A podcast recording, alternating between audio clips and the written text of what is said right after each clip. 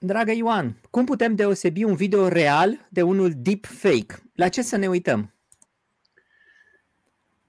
Păi video deepfake e făcut cu o inteligență artificială. Precizia și calitatea deepfake-urilor astăzi este atât de mare încât inteligența umană cred că are dificultăți a identifica. De asta eu cred că trebuie să am un program de inteligență artificială care să depisteze deepfake-ul făcut cu altă inteligență artificială. Mulțumesc! Și te-aș întreba și eu ceva, pentru că aș fi vrut inițial să mă duc tot înspre deepfake, dar o să revenim pe parcursul emisiunii, însă până acolo am exact această întrebare, dragă Ioane. Cât de solidă, cât de fermă e granița dintre inteligența, fie ea artificială sau nu, și prostia umană din perspectiva celui care lucrează în domeniul uh, inteligenței artificiale și multimedia?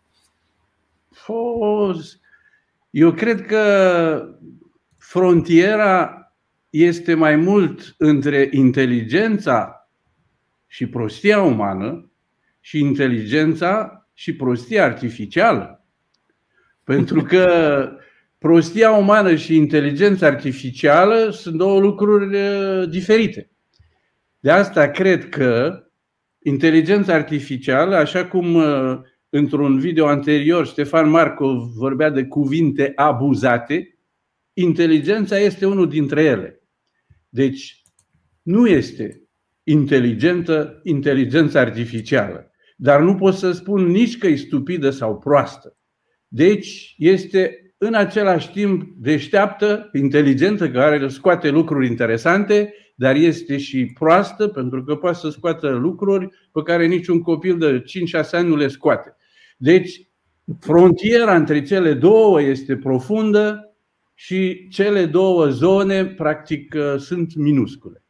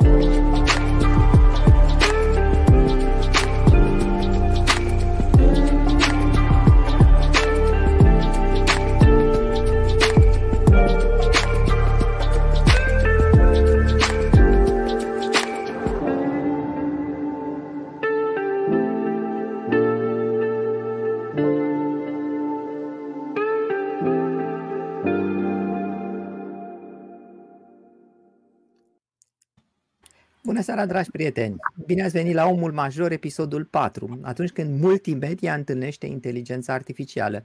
Sunt ca de obicei aici cu Ciprian Mihali. Bine ai revenit, Ciprian! Bună seara, bine te regăsesc, bun venit invitatului nostru și tuturor celor care ne urmăresc. Și cu invitatul Bună nostru, seara. Ioan Roxin. Bună seara! Ioan Roxin este profesor universitar la Departamentul de Multimedia, Tehnologiile Informației și Comunicațiilor de la Universitatea Franche-Comté din Franța. Este director al laboratorului Eliad din mai 2014. Este președinte al filialei Montpellier a Universității Deschise.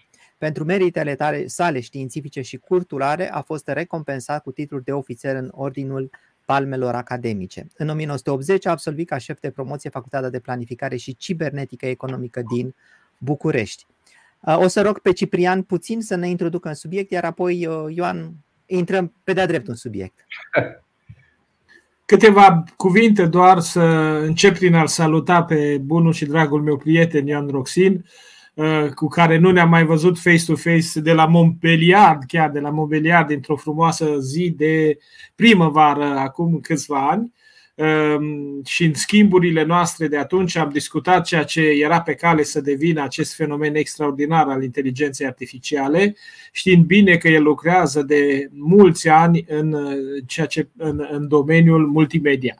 Și această conexiune între inteligența artificială și multimedia mi se pare astăzi una dintre cele mai tulburătoare conexiuni, dintre cele mai încărcate de consecințe pentru existența noastră, pentru că suntem supuși uh, zi de zi, suntem în prezența uh, zi de zi a relației când fluide, când contundente dintre inteligența artificială și multimedia, și așa cum bine a remarcat uh, Cristian Presură de la început, uh, facem tot mai greu față fenomenelor de falsificare, de deturnare, de manipulare prin ceea ce se cheamă doar uh, într-un punct deepfake.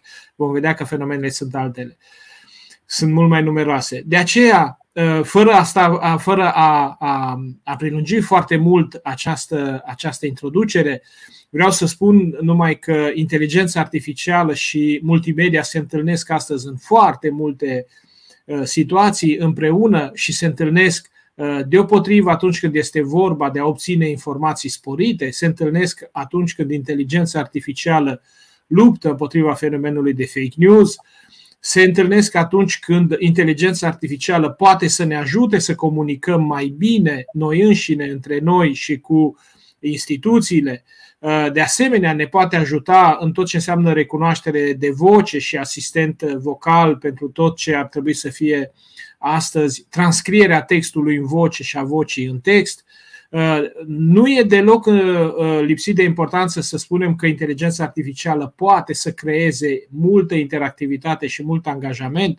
Și când spun aici interactivitate, este vorba de relația noastră ameliorată cu instituțiile și cu serviciile publice, Uh, de asemenea, există o componentă importantă pe care cu siguranță uh, Ioan o să ne o explice mai bine în uh, contribuția inteligenței artificiale la extinderea realității propriu-zise, acolo unde vorbim de realitate augmentată și de noi posibilități nu numai de cunoaștere, ci și de intervenție bunăoară în cazuri ce privesc sănătatea umană.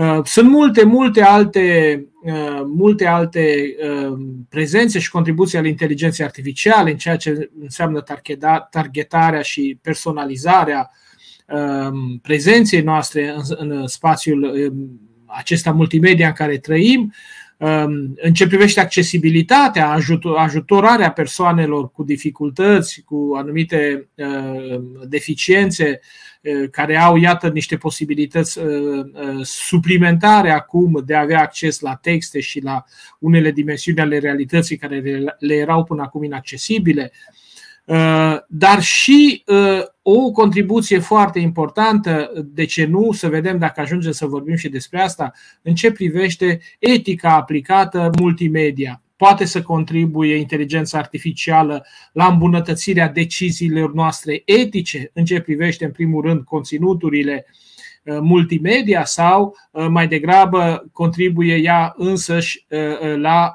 accentuarea sau agravarea problemelor de natură etică. Sunt acestea câteva probleme dintr-un evantai foarte larg pe care cu siguranță Ioan Roxini le va explica mult, mult mai bine decât o putem face noi în această scurtă introducere. Îi mulțumesc încă o dată că este cu noi, îi urez bun venit uh, la Omul Major și uh, ardem de nerăbdare să-l ascultăm. Mulțumesc! Era bine dacă aș fi ascultat introducerea asta înainte de această oră, astfel puteam să dirigez prezentarea mea spre obiectele anunțate în, uh, în introducere. Subiectul este vast. Avem un timp scurt și e greu de selectat ce o să prezentăm, ce nu prezentăm și aș vrea să evităm uh, partea senzațională. Pentru că putem găsi astăzi exemple cu inteligență artificială care sunt într-adevăr performante, senzaționale, dar nu cred că trebuie să mergem pe linia asta. Uh, eu m-am gândit, fiind profesor, și necunoscând publicul uh, omului major, să pregătesc totuși câteva concepte de bază, astfel încât uh, ceea ce voi spune să fie priceput și nu să rămânem numai pe planul, uh, dacă vreți, discuției filozofice sau, cum ai, cum ai zis mai devreme, etică, morală, da? pentru că subiectul acesta solicită alt tip de specialist și eu vreau să vă spun drept, nu sunt uh, foarte. Nu am n-am ideile și n-am priceperea pentru așa ceva. Idei de bază merg, dar mai mult sunt orientat pe partea de tehnică. Și de ce Foarte tehnică? Bine. Pentru că uh, Cristian a zis mai devreme că am terminat facultatea de cibernetică. Efectiv, era cibernetică, statistică și informatică. Vreau să vă spun că școala românească în anii 80, în domeniul ăsta, era, era excelent. Dacă citiți articolele lui Moisil, băi, suntem chiar impresionați de ce puteau să facă școala românească de matematică în perioada aceea și chiar Moisil zicea eram lăsat să facem ce vrem pentru că nu știam ce e în spatele acestor lucruri. Și deci, făcând statistică, este analiză de date. Făcând cibernetică, este modelizare.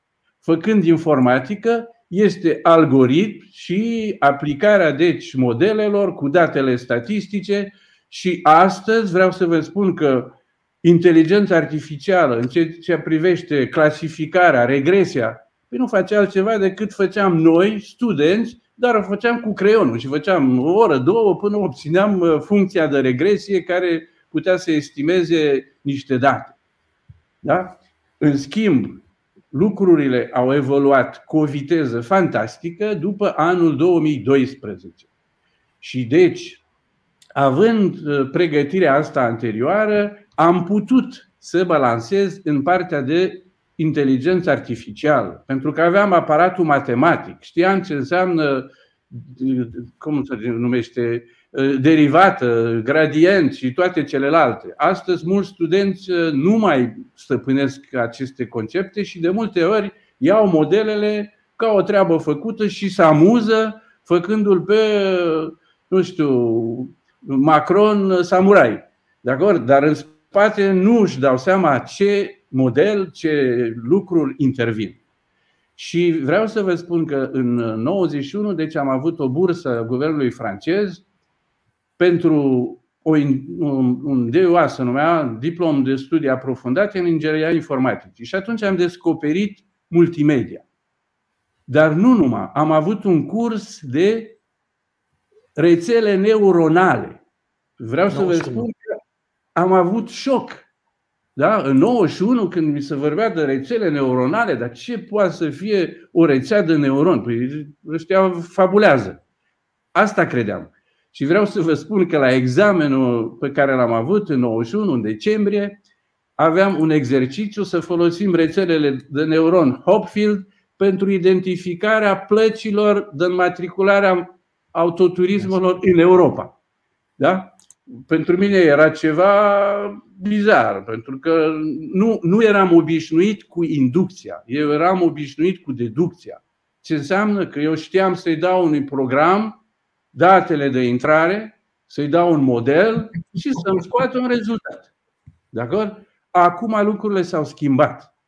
Eu îi dau datele, îi dau și rezultatele și el trebuie să-mi scoată modelul. Mă înțelegeți? Schimbarea asta de paradigmă în informatică este foarte, foarte importantă și trebuie înțeleasă. De asta, inteligența artificială astăzi are nevoie de foarte multe date. Dar datele sunt, astăzi sunt masive, vorbim de big data și de toate astea. Dar în afara datelor avem nevoie de capacitate de calcul, deci de calculatoare puternice și ideea a fost că specialiștii, ingineri în, în informatică au creat algoritme și sisteme care să folosească procesoarele grafice, deci cartea grafică în tratarea datelor în inteligență artificială. Și asta a dat un impuls fantastic dezvoltării ca să vă dau numai un exemplu, da? pentru un uh, model lingvistic, cel mai puternic model lingvistic care există astăzi, GPT-3 se numește, da? făcut de OpenAI, s-a folosit echivalentul a 335 de ani de calcul unitate centrală. Ei zic că amprenta carbon este aceeași ca și a unei mașini care ar face distanța între Pământ și Lună dus întors. Deci, în momentul în care avem un model rezultat, trecem peste toate care au fost. Da? Dar, în schimb, înseamnă un consum de energie enorm, da? înseamnă o, la fel model care este afectat de, de, de cum să numesc, tertipurile care le avem noi în comunicare. Dacă noi suntem sexiști, religioși sau mai știu eu, modelul lingvistic o să folosească textele care le găsește peste tot. Și nu o să fie de mirare că în scurt timp scoate afirmații, un chatbot, par exemplu, este exemplu lui chatbotului Microsoft, după 24 de ore a trebuit să fie retras pentru că foarte mulți mecheri și pricepuți în tehnologie l-au făcut să spună lucruri uh, inadmisibile despre fascism, despre Hitler și așa mai departe. Da? Deci, dezvoltarea, ziceam eu că este condiționată de date și de capacitate de calcul și între aceste date, efectiv, avem diversitatea datelor sub forma lor modală. Adică am imagini, am sunet, am text, am video, 3D și așa mai departe. Deci nu se opresc lucrurile la un singur tip de media. Și de asta legătura, ca să facem de la început, uh, să dăm, cum să zic eu, aproape concluzia, legătura între multimedia și inteligența artificială este în sens uh, reciproc. Deci multimedia alimentează, pentru ca să toți înregistrăm video, imagini, da? fiecare poză care o punem pe Facebook nu face altceva decât să instruiască inteligența artificială lui Ian Lecan, care este responsabil inteligența artificială pentru Facebook. De acord?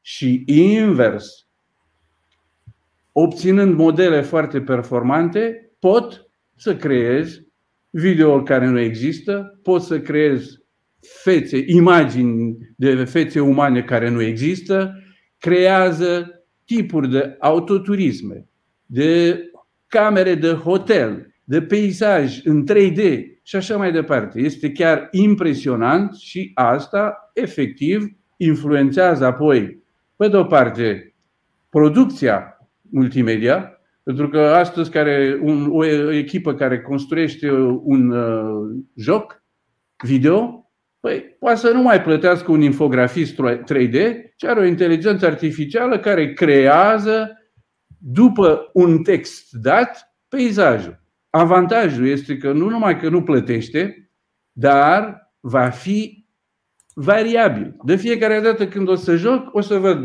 alt tip de munte, o să fie cu zăpadă, o să fie în primăvară, în iarnă și așa mai departe. Deci, uh, uh, cum se numește, juabilitatea o să fie diferită, dar exemplul care îl dau nu trebuie să fie înțeles a, deci, inteligența artificială taie activi- uh, cum se zice, joburile infografiștilor, a videaștilor și așa mai departe. Nu. Și iar o idee care cred că este foarte importantă și trebuie spusă la început, da? legătura dintre știință și artă, de exemplu, este la fel, este o legătură, este o interdependență, un efect de sinergie între cele două. Da? La apariția aparatului de fotografiat, un pictor din Franța a declarat începând de astăzi, s-a terminat cu pictura. Mă înțelegi? Și este celebră fraza asta și privind astăzi în urmă ne dăm seama că n-avea dreptate. Pentru Mai că... erau prin anii 90, Ioan, uh, muzica făcută de computere. Mă exact, gândeam că... Ha, ha. Exact. Este, nu e. Exact. Deci eu am câteva lucruri mai detaliate despre întrebarea asta. Inteligența artificială poate să fie cum, un creator de artă. De acord? Și citind în stânga, în dreapta, da? Soluții, sau răspunsul este că arta este o, cum să nu este, o creație socială. Da? Trebuie să fie un om cu o idee și cu un, o intenție și cu un interes de a prezenta ceva celorlalți. Da? Mașina, calculatorul, inteligența artificială nu are nimic din asta. Dar, făcând analogia cu fotografia, da? cu aparatul fotografic, aparatul nu este creator de artă, nu este artist. Cel mai bun aparat, sunt pasionat de fotografie și expresia este cel mai bun aparat fotografic este cel care are în spatele lui un foarte bun fotograf. De acord? Deci, fotograful folosește tehnica, folosește știința, pentru că până la urmă foarte multă știință în spatele ăstora, ca să creeze lucruri performante. Părerea mea este că la fel în artă, da? Lucrurile se schimbă și creatorul, artistul, o să fie obligat, obligat, nu neapărat, poate să rămână mai departe cu tehnicile clasice, dar poate beneficia de artă, de tehnologia inteligenței artificială, ca să creeze lucruri excelente. O să vă arăt câteva exemple, că am folosit generator de imagine, da? A, deci o să trecem foarte rapid peste, peste treburile de aici, pentru că eu cred că majoritatea dintre noastre sunteți la curent, da? Oricum, numele lui Turing trebuie amintit, pentru că omul ăsta a avut în același timp ideea calculatorului, el a creat ideea de un calculator, o mașină capabilă să facă ce face omul când calculează. De acord? program de informatică, limbaje de programare și în 1950 chiar a scris într-o revistă de psihologie și filozofie, ați văzut? El era matematician și a scris aici un articol foarte interesant. Îți spunea întrebarea dacă mașina poate gândi. Și primul, primul, cum se numește, capitol de aici a fost The Imitation Game. Altfel a zis el, dacă întreb așa ceva, toți filozofii vor fi supărați. Deci nu întreb dacă poate gândi, ci mă întreb dacă mașina poate face lucruri pe care omul le face inteligent. Și astăzi tocmai este Imitation Games, Imitation a fost și filmul, da? Da, așa este. A, a, astăzi, astăzi mașina poate într-adevăr imita lucruri fantastice, inteligența artificială, dacă se specializează, bate omul. În jocul de Go, ați văzut, în jocul de șah, astăzi o mașină se poate antrena în timp de patru ore, devine mare maestru în șah. Deci eu pot să lucrez toată viața și n-ajung. Înțelegeți? Dar sunt lucruri pe care mașina le face cu dificultate. De exemplu, vreau să iau un pahar cu apă acum, mașina, robotul, ca să facă treaba asta, o să rupă și o să distrugă nu știu câte zeci, sute de pahare. Mă înțelegeți? Deci lucrurile care sunt simple pentru om și aproape naturale sunt făcute extrem de complicat de inteligență artificială și invers. Integrale și lucruri complicate făcute de om cu greutate, mașina le face repede. Și deci, asta a făcut ca uh, oamenii să gândească a ideea asta de inteligență artificială. Da? Și un lucru aș vrea să clarificăm tot așa de la început. Vorbim de două tipuri de inteligență artificială. E, și chiar m-am gândit să facem asociere cu limba, limbile pe care le vorbim. Limba maternă, dacă o învățăm din experiență. Când suntem mici, nu știm ce e subiect, predicat, că există conjugări și alte cele. Ci învățăm simplu, pahar, mama, tata, calul și așa mai departe. Deci, prin încercări și uh, răspunsuri. Da? prin acumulări cantitative, prin conexiuni. Din contră, când am venit eu în Franța și trebuia să învăț franceza, Păi trebuia să știam că există substantive, există verbe, predicate, complimente, directe, indirecte, că există și condiționat. Deci, logica cu simbolica. Exact asta se întâmplă și în inteligența artificială. Avem inteligența artificială conexionistă. Asta a fost la început, când uh, Turing a zis, a, să facem un calculator, psihologii au zis, dar nu pot imita neuronul, să fac un neuron artificial. Mă înțelegeți? Și asta a declanșat conexionismul. Ulterior, după ce Turing a zis, dar mașina poate gândi, ceilalți au zis, ok, în cazul ăsta să lucrăm cu simboluri, cu concepte și să construim o inteligență de genul ăsta, simbolică. De acord? Și astăzi lupta între cele două continuă. Există astăzi de specialiști extraordinar în conexionism, da? simbolismul a avut eșecurile lui, dar trebuie să fim convinși că conexionismul nu este soluția. Deci dacă vrem să depășim nivelul atins actual de inteligență artificială, cred, și nu eu, că nu sunt eu uh, specialist în noile metode, dar Bonjo, de pildă, specialist în aprentisaj profund, zice că soluția o să fie la îmbinarea dintre cele două.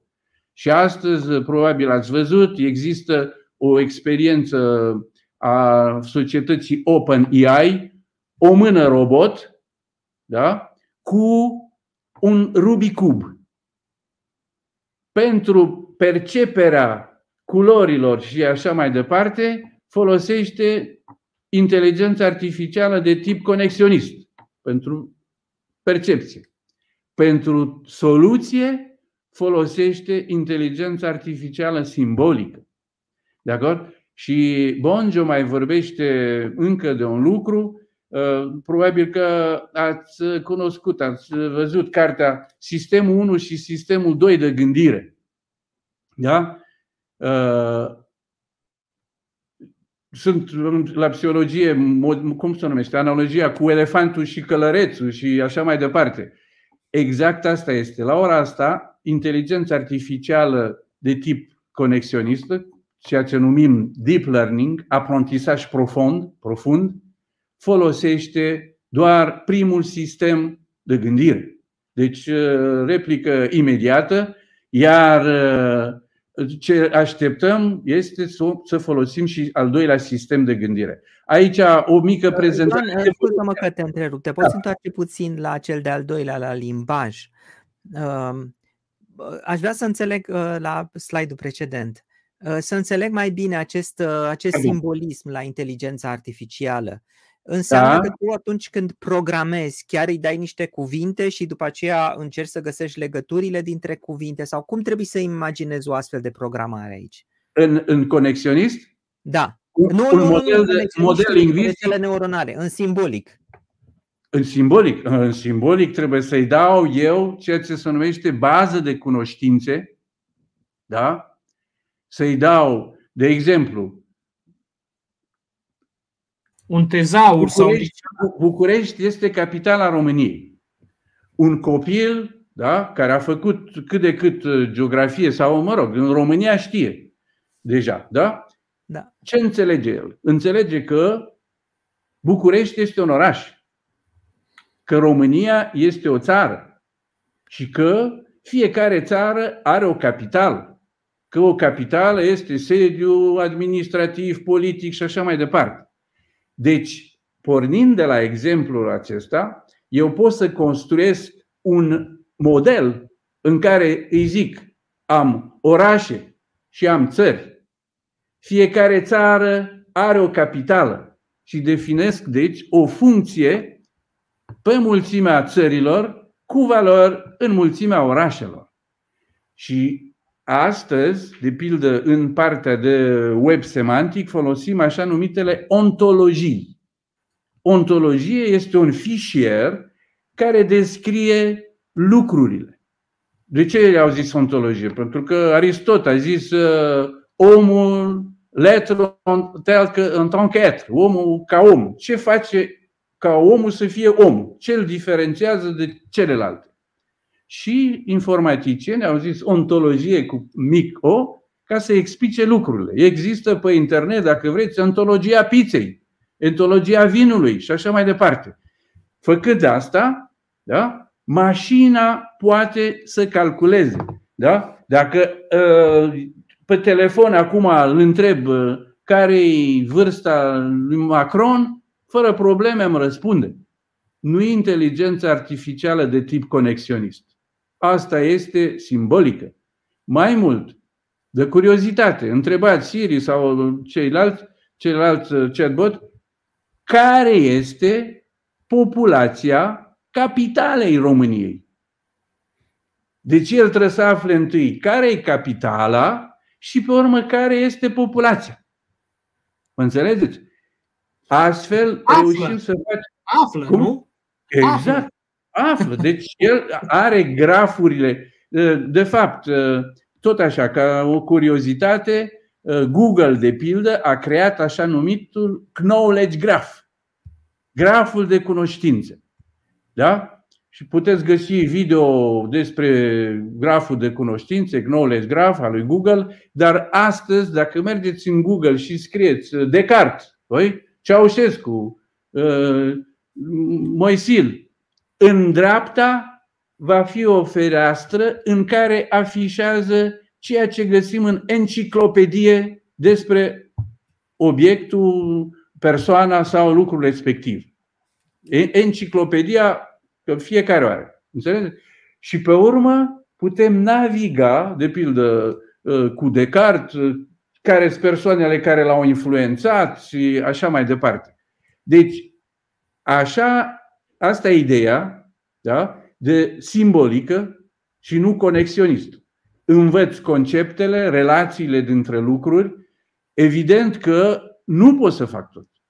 Da? Dar lucruri care sunt clare și împărtățite de toți, le pot face. Nu pot face o ontologie despre terorism. Nu știu cum să-l definesc și așa mai departe. Dar despre structura administrativă, de pildă, a unei țări, pot să fac o ontologie fără problemă. Și în loc să scrie fiecare mm, codul și așa mai departe, fără probleme, el găsește informația corespunzătoare. De fapt, să știți că există un proiect al lui Tim Berners-Lee da? pentru crearea noului web. Da? Nou web pe care el îl numește Solid. Glisăm o leacă spre altă zonă. Da? Solid este Social Open Linked Data. Sunt, sunt de done, sunt date legate Înțelegeți? Și partajate nu cum sunt astăzi sur Facebook, sur Instagram, sur Twitter. Astăzi toate rețelele astea sunt segmentate, sunt uh, silozuri. Mă înțelegeți? Și Știm, Tim Berners-Lee nu, nu se poate. Eu n-am gândit web-ul cum este, cum a ajuns astăzi. Da? GAFA, GAFA-mi profită de situația asta pentru că exploatează. Noi suntem uh, de pronetariat astăzi. Da? Cum ziceam mai devreme, fiecare poză care o pun pe Instagram e pentru ei. Mă înțelegeți? Și uh, în, din punctul ăsta de vedere, uh, lucrurile nu avansează prea repede. De ce? Pentru că finanțele merg acolo unde vin bani. Și deci dacă Google astăzi are sume fantastice, da? sau OpenAI folosesc milion, miliarde de dolari ca să instruiască un model, mă înțelegeți? Mai repede o fac pentru conexioniști decât să facă cercetări fundamentale pentru ameliorarea generică a inteligenței artificiale. Și deci aici vedem că a fost conexionismul, pe urmă simbolismul și acum este uh, din nou conexionism. De acord? Uh, asta am vorbit noi mai devreme cum uh, se schimbă metoda de la deductiv la inductiv, iar inteligența artificială din 56 a vizat mai ales partea asta simbolică, apoi a zis, da, mașina poate învăța. Da? Cum ziceam mai devreme, regresia. ea poate să o facă. Dacă îi dăm astăzi unei mașini un tabel în care avem pe o coloană temperaturile în grade Celsius, pe altă coloană temperature, temperaturile corespunzătoare în grade Kelvin, eu pot să-i cer să-mi găsească funcția, legătura între Kelvin și Celsius. El o să găsească A plus B, X și găsește A o B -o. Aproape exact care este în realitate. Cu cât îi dau mai multe date, cu atât se apropie mai mult de așa ceva. Dar ăsta e un exemplu de rețea conexionistă. Ziceți-mi dacă nu-i stupid să scriu mii de valori în Celsius, mii de valori în uh, Fahrenheit, când știm toți că expresia este așa. Deci este o cunoștință. Deci, cum ziceam mai devreme, important este să fac baze de cunoștințe, da? să fac reguli de inferență și astfel rămân pe parte de simbolică. Da? Uh, cred că am vorbit destul de mult și acum ne putem întreba pentru multimedia. Cum vede inteligența artificială? Cum ascultă? Da? Cum poate să ea să treacă de la text la imagine, de la imagine la altă imagine și așa mai departe? Păi, mașina nu folosește decât biți. Vă dați seama? Este chiar greu de crezut. Este cum am fi noi într-un ocean scufundați la, nu știu, 30 de metri, ne uităm în jurul nostru, nu vedem nimic decât apă, apă, apă. La fel, inteligența artificială nu vede în jurul ei decât bits, bits, bits.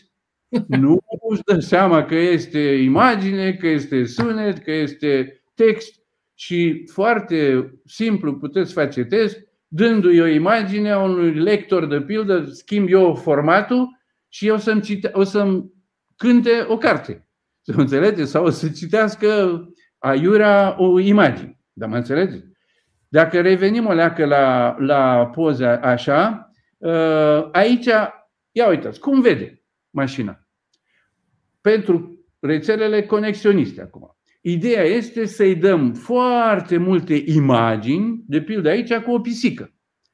Și omul instruiește inteligența artificială. Adică îi dă o poză și îi spun, o etichetez. Asta conține o pisică, altă poză. Și asta e pisică, pisică, pisică. Nu-i pisică, e pisică, nu-i pisică, e pisică. Mă înțelegeți? Și trebuie să-i dau enorm de multe. Un copil, după câteva zile, imediat, gata, știe, pisica. Mă înțelegeți? Și atunci creăm un strat de neuroni în intrare cu valori pentru diversi uh, pixel între stratul de intrare și stratul de ieșire, aici el o să-mi zică, e pisică sau nu e pisică. Da? Între cele două punem alte straturi de neuroni. Ascunși. Câte? Nu știu. Asta e tot talentul informaticianului. Au pus două, trei, patru, opt. Astfel, în 2012, tocmai pentru recunoașterea conținutului de imagine la concursul ImageNet, un student al lui Hinton a pus opt straturi de neuroni cașe. Astfel a ajuns la rezultate nemaipomenite. Nimeni n-a obținut înaintea lui astfel de rezultate. A construit o rețea AlexNet, se apel, se numește, băiatul are, avea 17 ani, era doctorand al lui Hinton și a ajuns la, cum zice, rată de reușită de 83%. Toată lumea era mirată. Mă înțelegeți? Și ca să avansăm, ideea e că mașina construiește modelul. Adică da. o să Ioan, găsească... Ioan, te-aș pe puțin să adaugi puțin că aici este foarte multă matematică. Cu asta ai început. Oh. Această rețea să convergă, tu trebuie ca să știi acele procese de convergență, ce exact. funcții alegi. Ce... Exact, exact. Deci a, a, aici este bătaia importantă, pentru că între neuronii aceștia avem legături, legături care au, fiecare are o pondere. cu care o să intre în celălalt neuron. Dar cine să stabilească ponderea asta? Pentru că de multe ori avem sute de mii, de miliarde. GPT-3 are 175 de miliarde de parametri. Păi vă dați seama ce înseamnă asta? Deci eu dacă fac cu 3-4 pe hârtie, deja mi se pare complicat, dar astfel de... Ei, cum au făcut? Că și aici este un progres tocmai în cercetare. Au, au găsit ideea de rețele și ca să poată stabili ponderile, da? Hinton a avut o idee așa numită retropropagare, dacă zice, un feedback. Deci, îi dau o imagine, up, el calculează cu niște ponderi generate aleator, aleatoriu și ajunge la concluzia că e pisică. Ha, dar nu e pisică. Și atunci el trebuie să facă drumul invers. Dacă vreți, uh, vreau să vă arăt un mic desen, da? tocmai care explică asta cu, cu regarde, aici. Imaginați-vă că în Franța notele sunt între 0 și 20. De acord? Deci, un student are 4 note. Da? 6, 18, 6,4, 8. Și face media aritmetică. Da? Are 9,6. Asta înseamnă că nu are anul. Trebuie să aibă media 10 ca să poată obține anul. Da? Acum, imaginați-vă că îi dăm unui program de inteligență artificială ca obiectiv să-i maximizeze media. Cum? Modificând ponderile. Deci la media aritmetică a fost 0,25 peste tot. Da? Și îi zic, poți să o modifici, dar nu cu 0,5. Pentru că dacă îi dau așa ceva, modelul e divergent. Deci nu are soluție în veci. Trebuie să-i dau un pas de învățare care e destul de mic. De exemplu, îi dau 005. Vă înțelegeți? Donc, el poate, deci el poate modifica ponderea cu 005. Și atunci ce face? Analizează care-i neuronul sau nota care aduce cel mai mult la medie. A, e 18. Ok, donc aici îi dau 005 și trece la 03. Dar adăugând aici un 005, trebuie să scadă în, în altă parte. Și atunci se uită, a, care e cea mai proastă contribuție? A, la 6. 6 îl trece la 02. A făcut prima iterație. A doua iterație. Trece la 035, 015, 0... Da? Când ajunge la 01, de pildă la 6, zic, op, aici te oprești pentru că nu trebuie să ajungi la 0 nota trebuie să intre cel puțin cu 10% în. Da? Ca urmare, o să identifice care e următoarea notă la care îi modifică. Și ia uitați-vă, făcând asta de mai multe ori, dus întors, el ajunge la o medie care e 14,6. Are calificativul bine studentul și mai devreme nici măcar nu avea anul. Mă înțelegeți? Deci, Cam asta este principiul la calcularea ponderilor. De asta Hinton, cu rețelele, cum se numește, retroactive, retropropagare, a dat un impuls fantastic dezvoltării rețelelor neuronale. De acord? Uh, deci, uh, alt moment acum, alt lucru interesant este foarte bine, cu neuronii ăștia am înțeles, dar dacă am o imagine de 6 milioane de pixel, asta înseamnă că eu trebuie să am 6 milioane de neuroni în intrare. De acord? Pe straturile intermediare trebuie să am încă mai multe pe fiecare decât în intrare. Imediat numărul neuronilor crește, explodează și nu mai, algoritmul meu nu mai funcționează. De acord? Asta e prima remarcă. A doua remarcă, eu au văzut că în uh, cortexul vizual, de acord, neuronii sunt structurați. Sunt celule, neuroni care se preocupă de detalii, de pildă arc de cerc, linie diagonală, verticală, orizontală, apoi forme, triunghiuri, cercuri, de acord? Și în final obiectul. Deci, un strat de neuroni alimentează al doilea strat de neuroni, care alimentează al treilea strat de neuroni. Ei, folosind treaba asta, ok? Ia uitați-vă, de, de, aici de pildă mă întreb, cele două X-uri sunt uh, la fel? Păi pot să zic, nu sunt la fel. Da, dar au părți care sunt la fel. Mă înțelegeți? De pildă, uh, în centru 3 pe 3 este pilpoal la fel. De acord? Pe urmă, câte două, stânga-dreapta, sunt la fel. Deci eu nu pot să dau un răspuns generic, nu-i bun, și pot să spun, a, asta a fost deplasat în jos. Mă înțelegeți? Sau deplasat în sus. Și atunci ideea a fost să construiască așa numitele filtre, de acord? Ca să meargă pe zone, nu pe toată suprafața de 6 milioane de pixel, ci pe zone de 9 pe 3 pe 3 sau 4, 5 pe 5, da? Cu coeficienți. Și astea sunt așa numitele rețele neuronale convolutive.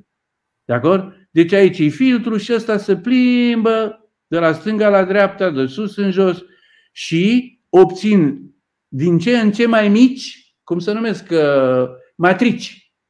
De acord? Când ajung la o matrice care, a, asta o pot liniariza, fac un singur vector din ea, a, ce o să fac? Ceea ce o să fac. Principiul. Dar știi că apropo de liniarizarea asta, uh, Ioan, că uh, cum poți să realizezi matricea asta? E o primă coloană, a doua coloană o pui în prelungire a primei, a treia coloană în prelungire. Da, și deci a, exact. E ca și cum ai amesteca pot... lucrurile. Da, da, bineînțeles. Deci au, e, sunt algoritme standard. Înțelegeți? Deci pot să o iau de la stânga la dreapta, am terminat prima linie, cobor pe a doua și vin spre stânga sau una după alta. De pildă, da? Asta e, cum să zice, depinde de softurile care le utilizez. Sunt astăzi, Python, de pildă, este limbajul cel mai răspândit în inteligența artificială, de acord? Și în Python există așa numitul ecosistem cu biblioteci multe Întregi. pentru așa de ceva. Sigur, deci există de pildă NumPy se numește, da? Deci este o bibliotecă pentru tratarea uh, datelor n-dimensionale. De acord? Este fantastic. Este fantastic pentru că uh, câștigi un timp uh, enorm, de acord? Eu când am văzut prima dată, am o matrice și zic matricea asta plus 1, pentru mine era o absurditate. Da? Nu pot să zic o matrice plus un scalar. E, nu, nu îmi pare uh, Ioane, iartă-mă că te întrerup, dar uh, uh, eu mă pierd aici. Ah, ok. Eu mă pierd, uh, adică înțeleg fiecare cuvânt, dar legătura dintre ele nu înțeleg. Și Așa. dăm voie, dăm voie să, să, să, să mă întorc un pic pe pașii tăi, pentru că mi se pare absolut fascinant și cu cât înaintăm în povestea asta e tot mai, e tot mai interesant.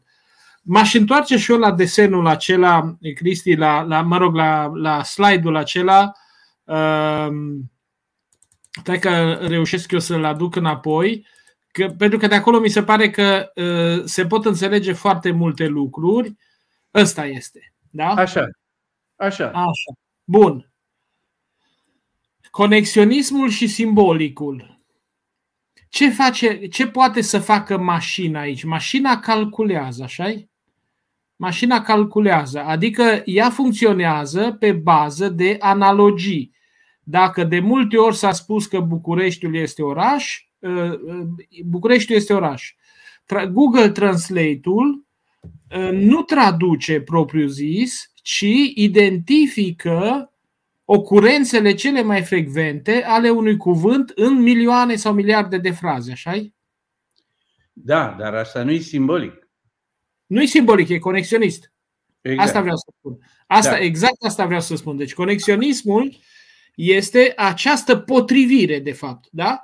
Potrivești, lucrurile se potrivesc pentru că există o cantitate atât de mare de informație care permite cele mai fine reglaje și cele mai fine potriviri. Deci. Acolo, acolo unde în traducere, iartă-mă că vreau numai să, să înțeleg, să-mi fie clar mie în primul rând. Acolo unde, de exemplu, gru, amuzamentul meu, avem cu toții studenți care mai nou nu copiază de pe referate ro, ci traduc cu Google Translate. Și asta e ușor detectabil și e hazliu pentru că creează niște fraze foarte um, foarte um, Da, foarte hilare. Îți spun drept că am găsit asemenea fraze și în teza de doctorat a unui ministru al cărui nume îmi scapă acum, dar există aceste fraze fără, fără sens pentru că ele vin din faptul că, la un moment dat, uh, Google Translate-ul, mașina, n-a găsit suficiente ocurențe cât să regleze uh, știi, și la nivel uh, de topică, și la nivel de construcția frazei și așa mai departe. Toate astea. Bun. Deci, Google-ul nu traduce, ci Google-ul potrivește. Ia de aici și, așa cum ai făcut tu profilul pisicii, așa face și Google Translate-ul, nu? caută profile potrivite. Deci, pentru prelucrarea limbajului natural, da? soluția este aceeași, adică numere și vectori. Ce fac ei? Dau mașinii o cantitate imensă de texte. Toată Wikipedia, tot, o, o, o groază de texte, de acord? Apoi, pornesc de la ideea următoare. Cineva, ca să vorbească de pildă limba engleză, trebuie să stăpânească între 10.000 și 30.000 de cuvinte. Da? Și atunci ei au zis, ok, ne oprim la 10.000. E minim. La fiecare cuvânt pe care l-au reținut, asociază un vector, de acord, cu, 1000 de, cu 10.000 de componente în care toate componentele sunt 0, numai cea care corespunde a lui este 1. Înțelegeți? Adică ale pildă, sunt valori false, cum ar veni, nu în termenii nu, nu, nu, nu, nu, nu sunt false. Uite, de pildă folosesc că bună seara Cristian. De acord? Am trei cuvinte. Folosesc un vector de trei componente. Da? Bună e 1, 0, 0. Seara este 010. Cristian este 001. Înțelegeți? Și acum, imaginați că nu am numai trei, am mai multe. Da?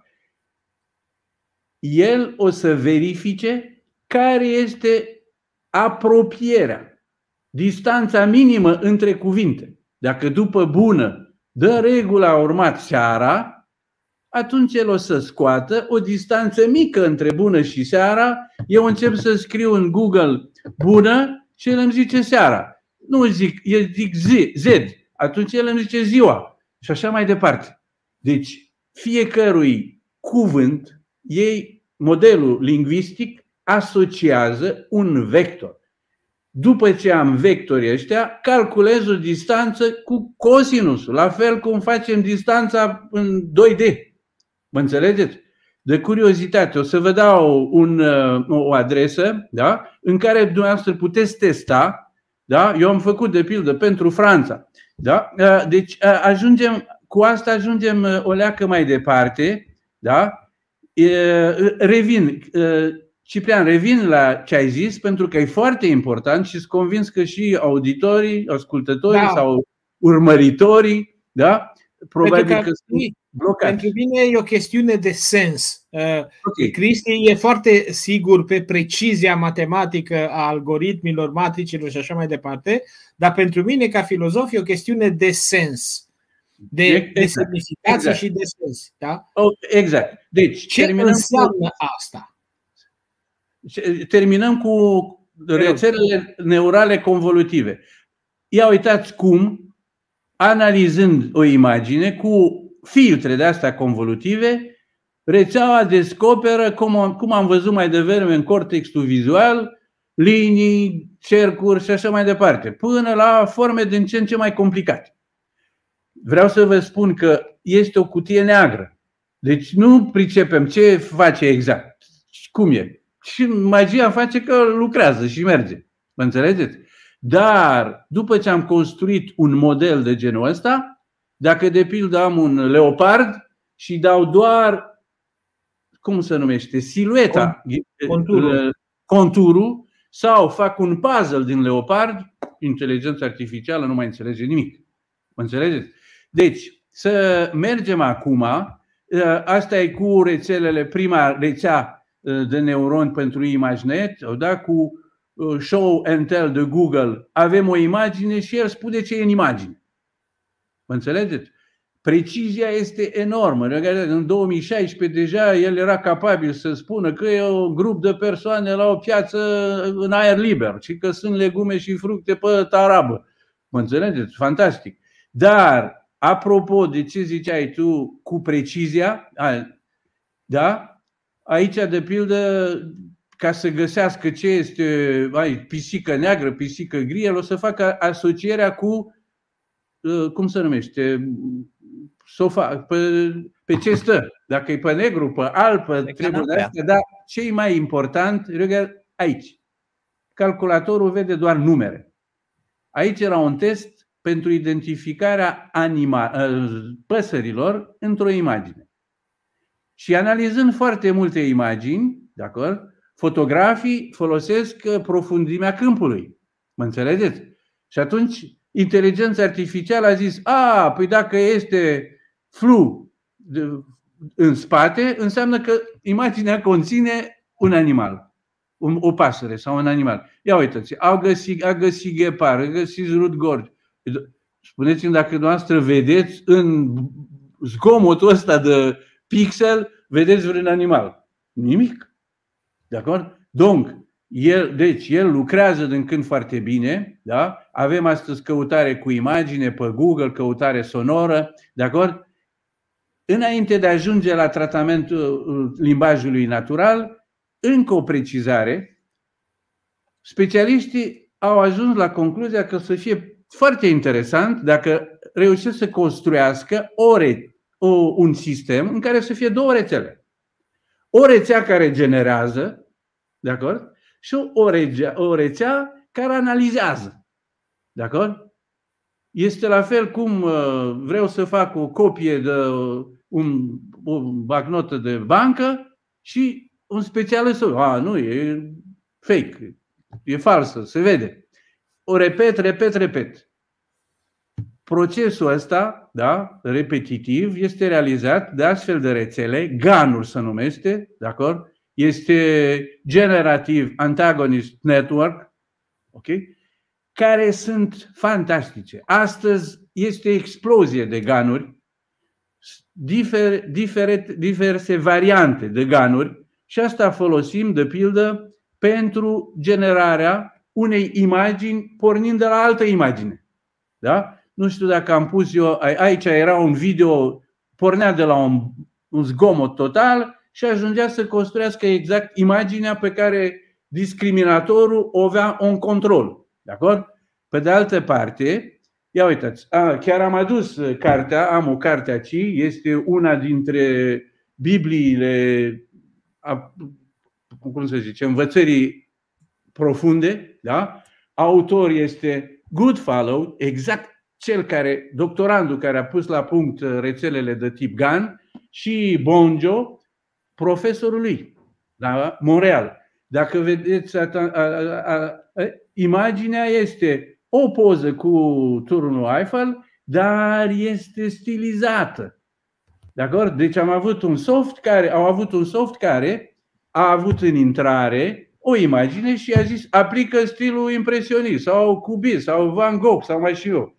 Cartea asta este foarte importantă și pentru altceva, apropo de ce ziceai tu cu traducerea. De acord? În introducere, de acord? Se zice, zice așa. Această carte este la cunoștința noastră prima în lume a fi integral tradusă automat de softurile de învățare profundă, inclusiv ecuațiile și comentariile figurilor.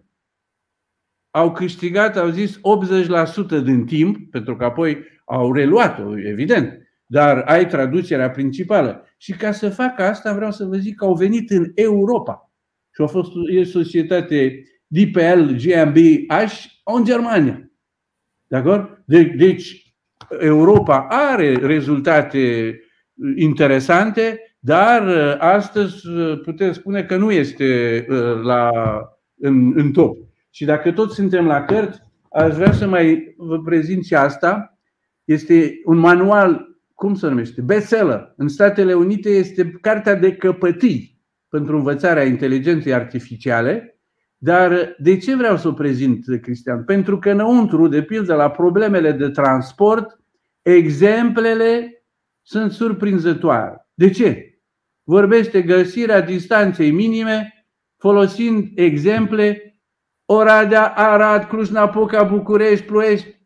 Deci, ce înseamnă asta? Că în spate era un doctorant care era în Statele Unite, care a lucrat pentru asta. Înțelegeți? N-am mai văzut așa, dar văzând uh, exemplu, mi-am zis, ia uite că sunt uh, în toate locurile da? români care insistă pe partea asta. Și atunci, dacă mergem o leacă mai departe, ia uitați aici sunt cei trei, Bonjo, care a fost creatorul cu doctorandului a ganurilor, Hinton, re, re, cum se numește, repropagarea, Ian Lecan, care a primit, care a avut uh, ideea CNN-ului, convolutivelor, cu filtrele, de acord? Ei sunt astăzi peste tot. Au primit premiul Turing în 2018. Anul ăsta, la fel, au primit uh, nu știu ce premiu. Dacă vă uitați la performanțele oamenilor ăstora în publicații, este fantastic. H-index pentru Benjo, wow, 207. 200. Cristian, nu știu cât ai tu, dar 207 când am văzut, nu se poate. Pentru Eu am două cifre, dar partea de jos, știi? Cât ba, se da. de jos. Ba da. Iar Hinton, uitați, număr de referințe, aproape 600 de mii de citări. De acord? Este impresionant, de acord? Aici, folosind rețelele neuronale, dacă poți face un zoom pe imagine, uh, Cristian, în partea de sus avem o, o poză, pe vertical altă poză și aici inteligența artificială compune cele două să obțină o altă față. De acord? Este impresionant. În China, da? Inteligența poți, să dai, poți să dai puțin, poți să dai puțin, deci ă, ă, înapoi. Deci sunt două poze de la care începe nu, nu pot, nu pot da înapoi. Cred că voi A. aveți controlul. A, da, A, pot bun. aici. aici. Ok. Așa. Deci, deci începe cu două poze, nu? Două poze plus patru poze pe verticală. Fiecare 1, 2, coloană. Aha. Cum? Aha. Da, da, da. Fiecare Aici. coloană și fiecare linie și după exact. aia la exact. punctul de intersecție la o matrice e combinația de cele două. Exact. Deci, este matricea generativă care creează o imagine care le compune pe cele două. Și la început wow. seamănă foarte tare cu una din ele. Da? Discriminatorul zice, ha-ha, nu se poate, ești prea aproape de primul și tot continuă până când obține o imagine care e fantastică. Sunt situri web găsiți, de pildă asta e Nvidia Face Generator, da? făcând o căutare repede găsit. Sunt situri cu titlul This face never existed. Tot, tot, tot ce face, la fiecare reîncărcare generează o nouă în o faci. Asta mi-aduce aminte de o poveste în Africa la un moment dat. Guvernul căuta un tip care, mă rog, critica guvernul și nu-l găsea și nu și De fapt, ăla nu exista niciodată. Deci chiar nu exista. Deci fusese pur și simplu ah! inventat. Da. Asta este, voilà, o paranteză. Aici nu sunt oameni. Sunt roboți. Da? Iar informația este pregătită de inteligență artificială. 24 din 24, 7 din 7 continuă ăștia. Da? Uh, pentru limbajul natural, deci aici aș vrea să revin, rețelele nu mai sunt ca înainte secvențiale. De ce? Pentru că la găsirea modelului eu trebuie să țin seama de locul cuvântului în frază. Da? Și atunci analiza nu este doar, numai într-un singur sens. Eu trebuie să țin seama de un cuvânt de mai multe ori, iterativ, repetitiv. Și de asta au construit rețelele neurale recurente, de acord? Nu, nu intrăm în detalii, dar oricum, astea sunt folosite ca să clasificăm obiectele, ca să, ca să generăm legende. Avem o imagine și el zice, cum am zis mai devreme, uh, piață în aer liber cu legume și fructe. Apoi este clasificarea sentimentelor. Are mai multe așa și el zice, a, este furios sau este trist sau este bucuros. Da? Apoi este traducerea automată. Traducerea automată nu este simultană. Întâi ascultă sau vede și pe urmă le este rezultatul. Aici este, în schimb, recunoașterea vocii. Dacă îi zic lui care e președintele României, de acord? Uh, nu știu dacă... Vrei să faci un test acum? A, voiam să fac un test, da? Uh, ia să zicem... Să, văd, să zică că ești român, sau cum? După da, voce. Îi, îi zic în franceză, de acord? Da. Qui est le président de la Roumanie? Klaus Iohannis est président de la Roumanie. Vous avez vu? A Klaus bine. Iohannis est président de la Roumanie. Ok? Și îi puteam combina întrebarea câți ani are președintele României. Da? Aici este încă o dată inteligența artificială simbolică pentru tratarea cunoștințelor, dar în momentul în care eu îi spun cine este președintele, el o să traducă sunetul în text. Primul lucru care îl face. Mă înțelegeți? Bun. Da. Și dacă revenim o leacă la rețelele astea recurente, da? A fost un articol superb. Oh, attention, it's all you need, de Google. Deci eu trebuie să fac atenție, a, nu mai merge animația, e păcat. Aici am un text, ai, da? I just want uh, to have a sister, în, în englez. Și el trebuie să găsească traducerea. Și atunci analizează pe rând, fiecare cu toate. Și este o linie mai solidă, asta îmi spune care este cuvântul corespunzător în traducere, care are probabilitatea cea mai bună din ce. Din, din, da? Și uh, aici e partea cu vectorii, exact ce v-am zis. Da? Ia uitați, ce am făcut într-un motor de tipul ăsta de vectorizare a cuvintelor, se numește word to vec. Cuvânt către vector. I-am dat Franța și a găsit distanțele. De acord? Deci, ia uitați-vă, cel mai apropiat este Spania, Belgia, Olanda, Italia, Elveția. N-a făcut în viața ei inteligența asta artificială geografie, dar ia uitați că îi spune, spune vecinii Franței. Mă înțelegeți? Încă o dată, poate să fie la fel uh, și lucruri absurde. De acord? Uh, dacă mergeți pe site-ul ăsta, puteți face noastră testele, da? aici era interactiv, da? În sfârșit, ca să scape de rețelele tip, cum se numește, recurente sau uh, convolutive, cercetătorii de la OpenAI și-au pus problema să construiască un model în care să folosească așa numită arhitectură de transformatori. Și așa au ajuns la un model lingvistic, da? Publicat în mai 2020. Deci era în plin COVID. Nu știu dacă ați urmărit vâlva care a făcut-o pe internet, pentru că societatea OpenAI, care a avut la generare chiar Elon Musk, a avea ca obiectiv să publice da, modelele pe care le obține. OpenAI, de asta e și numele. Când a obținut GPT-3, au zis nu.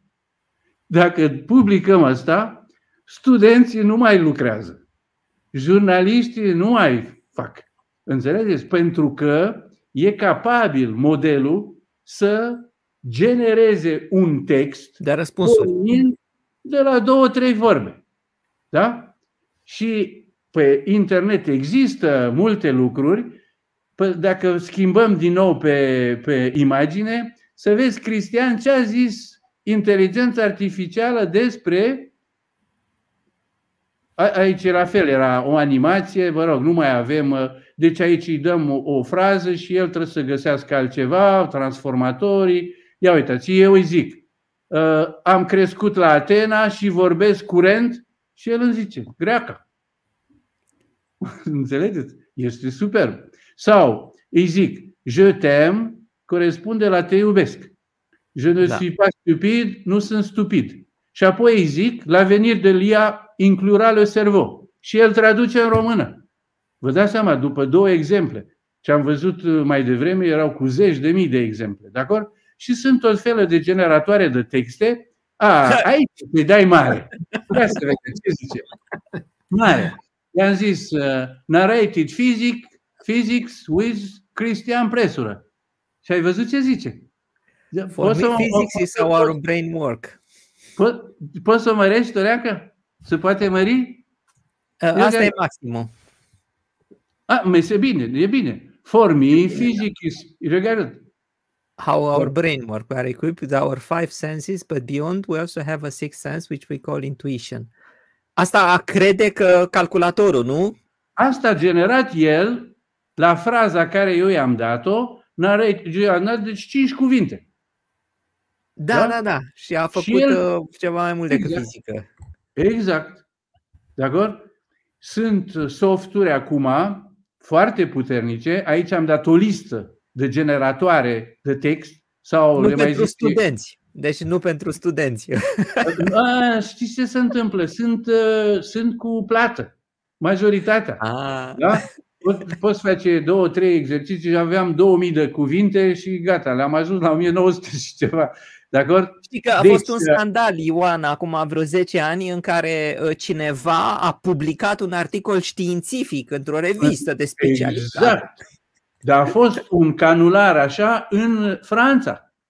Da? Într-o revistă de sociologie. Au publicat un articol generat de inteligență artificială în care ei au dat doar niște poze făcute cu aparatul, cu smartphone-ul. De acord? Dar au ținut... Să nu le dăm idei plagiatorilor din România, Ciprian. Da, da dar nu vreau să, vă, să facem. vreau să vă spun că softurile astea au inclusiv instrument de detectare a plagiatului. De acord? Deci nu sunt chiar. Uh, da? Dar ce generează, apoi, ia uite și ajungem la chestiunile filozofice și practice. Da? Deci, el generează. Dar pot avea încredere în ce generează? Da? Nu pot. De acord? Softul ăsta are și el îndoiel sau incertitudini? Nici vorbă. El e sigur totdeauna. Da? Și dacă e să facem o dezbatere filozofică, pentru că la apariția GPT-3-ului, foarte mulți profesori universitari au zis, gata, inteligența artificială generală e aici. Da? Pentru că se vorbește de trei tipuri de inteligență. Inteligența ANI, Artificial Narrow Intelligence, AGI, Artificial General Intelligence și ASI, este Artificial Super Intelligence. De acord? Și când au văzut GPT-3, au zis, gata, s-a terminat. Cu asta facem AGI. De acord?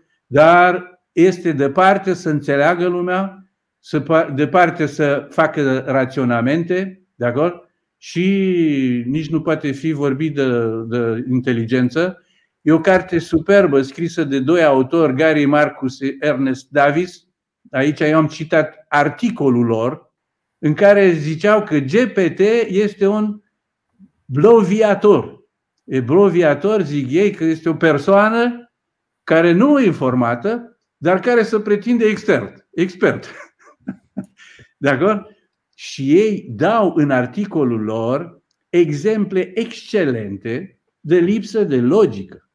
Da? De pildă, îi dau un, uh, organizez o masă în living și am 20 de musafiri. Uh, masa de acolo este prea mică, trebuie să bag o masă mai mare, dar masa mare nu trece prin ușă. Care e soluția?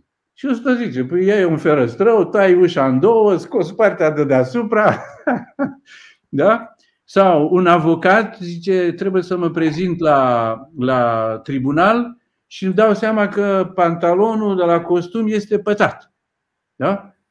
Dar am, în schimb, în dulap un, uh, uh, cum zice, un kilot uh, de plajă excelent, cumpărat de soția, care, la care țin foarte mult. Cum mă îmbrac mâine? Iei costumul de plajă și te duci la tribunal. Dar și foarte multe exemple de o stupiditate fantastică. Faceți un test cu smartphone-ul, da? în lista de cumpărături, îi adun, îi zic, 2 litri de ulei, 1 kg de zahăr. Eu i-am zis 10 km de stupiditate. Fără probleme ajută 10 km de stupiditate. Da? Un litru de inteligență. Fără problemă și asta. De acord? Deci nu înțeleg inteligența artificială face abracadabra ca să nimerească cuvintele și așa mai departe, dar nu înțelege nimic. De asta, de pildă, în Statele Unite, foarte mulți profesori universitari s-au opus procedurii de validare a testelor studenților prin inteligență artificială. Că a zis că e o jignire pentru inteligența umană. De acord? Just, da? just. Și uh, mai departe, ia uitați, mulți cercetători care zic că lipsă de raționament, de bun simț, de bun da, simț. Da, aici te-aș, te-aș întrerupe o clipă cât să-ți mai odihnești puțin vocea, că mă aduc aminte că, adică mă aduc aminte, discuția e foarte recentă uh, uh, în spațiul românesc despre obiectivitatea notării și evaluării școlare. Și pentru unii dintre cei care se ocupă de învățământul românesc, Uh, aceasta consta, obiectivitatea sau, cum să spun, fiabilitatea evaluării școlare a însemnat obiectivitatea absolută pe care nu poate să o asigure decât o mașină. Pentru că nu e așa, în mașină nu există subiectivitate, nu există oboseală, nu există pile, nu există relații și așa mai departe. Și aici uh, a fost o întreagă discuție uh, interesantă și, și până la urmă foarte provocatoare că avem o mare problemă totuși cu evaluările standardizate făcute de mașini. Avem o problemă deja cu învățarea copiilor care este standardizată, avem o mare problemă cu evaluarea standardizată a copiilor și avem probleme cu rezultatele pe care o asemenea evaluare le oferă în numele unei pretinse obiectivități științifice. Nu? Așa este. Și așa este. tocmai asta trimite foarte bine exact la ceea ce ai spus tu, la această jignire a inteligenței umane, care până la urmă e o chestiune de etică. Nu e vorba de subiectivitate, e vorba de cât de mult vrei să fraudezi o evaluare. Și asta e problema um, mult în, în, în instituțiile românești, Degeaba fraude, adică de, degeaba vrei să introduci inteligența artificială acolo unde de fapt fondul problemei e fraudat, așa cum ai spus la început. Uh, uh, uh, toate aceste, toți aceste algoritmi sunt rasiști, sunt sexiști, sunt și așa exact. mai departe. Da? Pentru că în exact. spatele lor sunt oameni care sunt rasiști, care sunt sexiști. Da? Da, deci da. inteligența artificială nu e mai morală decât omul și nici mai neutră în sensul obiectivității dacă, dacă ba, poate să fie mai, mai rea, că amplifică, are un efect amplificator. Exact, exact, da? exact. Deci, exact. Uh, mergând acum mai departe, GPT-3-ul ăsta are urmași. Da? Este de pildă Switch Transformer, care o să aibă o mie de miliarde de parametri. Da? Lambda, un proiect Google pentru o nouă generație de chatbot. Deja săptămâna viitoare sau luna trecută, nu săptămâna, luna trecută a fost lansat în cerc restrâns în Statele Unite, Lambda. MUM, da? Multimodal Giuseppe Como, este nou motor de, reș- de căutare inteligentă al lui Google. Foarte puțin găsim sur internet despre asta, dar se pare că o să fie de mie, o mie de ori mai puternic decât BERT ce avem astăzi cu motoare de căutare. Da? Apoi GPT-4, care o să aibă nu știu câte. Uh, da? Și aici am trecut, pentru că europenii și occidentali nu vorbesc foarte mult, dar cea mai mare rețea de neuroni astăzi este în China. Da? Hudao, care în traducere aparent îmi zicea o, doctor, o studentă de aici că se traduce în Lumière, da? are o conotație cu umanismul european, 1750 de miliarde de parametri. Da? Este găsit articole de anul trecut, că a anunțat Academia din China, asta, au creat o studentă virtuală, da? care are un tutor, profesor real. Da? Și, mă rog, este impresionant, dar nu știu ce o să dea.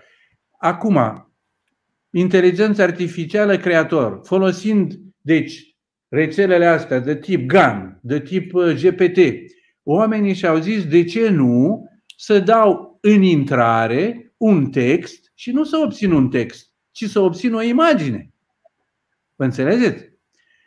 Și așa, de pildă, a apărut uh, Dali, da? anul trecut, acum este Dali 2, Ia uitați, diferență de calitate. Ce obțineam aici cu Dali 1 și asta cu Dali 2. În poza din dreapta, păi pot să zic că este făcută de un tablou din dreapta, că e făcut de un pictor. Da? Aici la fel era o animație, îi cerea să, să-i schimbe șapou, să-i pună ceva în capul maimuței. De acord? Când are de făcut portrete, este performant. Dar grupuri, iar dacă aveți un zoom aici, fețele sunt, puh, ia uitați, nimică toată, nu înțelegi nimic. Da? Așa, și găsiți un sit care e foarte interesant, foarte bun și pentru ascultătorii sau urmăritorii noștri, Night Cafe Studio. De acord? AI Art Generator, care integrează mai multe stiluri, da? Ia uitați, poate să fie artistic, coerent, stabil, mai multe stiluri de imagini generate, da? cartoon, uh, tot felul. Este impresionant. Ia uitați, eu i-am dat Olympic Games Paris 2024 și am obținut două. D'accord? Are trei cercuri doar uh, simbolul olimpicelor, ah, dar a pus totuși turnul Eiffel, da? Dincoace este Sena și așa mai departe. De acord? Apoi, i-am zis aici Psychedelic Fantasy Castle. În două secunde am obținut castelul ăsta. La Montbeliard, Ciprian, tu știi, este castelul Montbeliard. I-am zis uh, Montbeliard Castle in a virtual world, chiar că așa ceva. A, a, a generat asta. Aici era acum o Uh, rețea publică, da? Uh, urmăritorii și cei interesați au acces direct la notebook-ul Google Colab și pot ei simula gratuit și cât vor. Da? Îi dăm un text și obținem o imagine. Aici era Fantasy World, păcat că nu, nu avem și avem și toate imaginile intermediare și pe se poate obține video cu toate imaginile interesante. Aici am dat uh, Einstein portret și la final ezita dacă face un portret uh, față sau profil și a ieșit uh, nimic de tot. De acord? Aici i-am cerut ceva, turnul Eiffel cu luna. Și ia uitați, mi-a scos două luni. Dacă un copil face asta la școală, e picat de profesor, nu? Iar inteligența nu știe asta. A, ia uitați asta, un alt soft Stable Diffusion Online. Cunoașteți personajul, nu? Dacă faceți un zoom, da? este Klaus Iohannis. Mâncând, uh, cum le zice, cartofi prăjiți. Dincolo, nu știu ce, cu... da? Sunt foarte multe, uh, cum să numesc, situri, da? în care generăm asta pericolul este tocmai că invadăm internetul cu prostii, cu bălării. Da? Și el Ai, se inspiră din prostiile astea, nu? E, noi, și, pe, și pe urmă, inteligența artificială învață din ce a generat. De acord? De curiozitate, de curiozitate, nu știu dacă cunoașteți, aplicația Art and Culture de Google. Este excelentă excelentă, funcționează pe ambele, pe toate smartphone-urile, pe internet, de acord? Și găsim tocmai aplicații multimedia și inteligență artificială. De acord? De pildă, ascultând Kandinsky. Deci avem un tablou, dar în spate este muzica asociată culorilor din tabloul lui Kandinsky. De acord? Pe urmă, să creeze muzică în stilul lui Bach, în stilul lui Beethoven, în stilul lui Mozart. Noi dăm câteva note pe un portativ fără să știm măcar care e nota și pe urmă îi zicem armonizează și el scoate o melodie care are, cum se numește, tematica, tonalitatea, caracteristicile lui Bach, Beethoven, de acord? Și uh, este foarte interesant asta de văzut, pentru că avem nu numai, nu numai cum se numește, nu numai, uh, eu l-am lansat acum aici, de acord? Este, op, op, op, e complicat să fac. Și aici, a, a, de acord? Sunt vocile într-un cor. De acord? Deci sunt bașii, tenorii, de acord? Apre artistele, da? Sopranele, de acord? Și ia, ia uite, sopranele ajunse. Ah. De acord? Iar alături, al, alături alături puteți alege background-ul, adică este de pildă Londra, New York, de acord? Îi zic uh, Paris, Franța. Și alături sunt bucățile de muzică pe care le poate cânta, de pildă, Frère Jacques. Ok?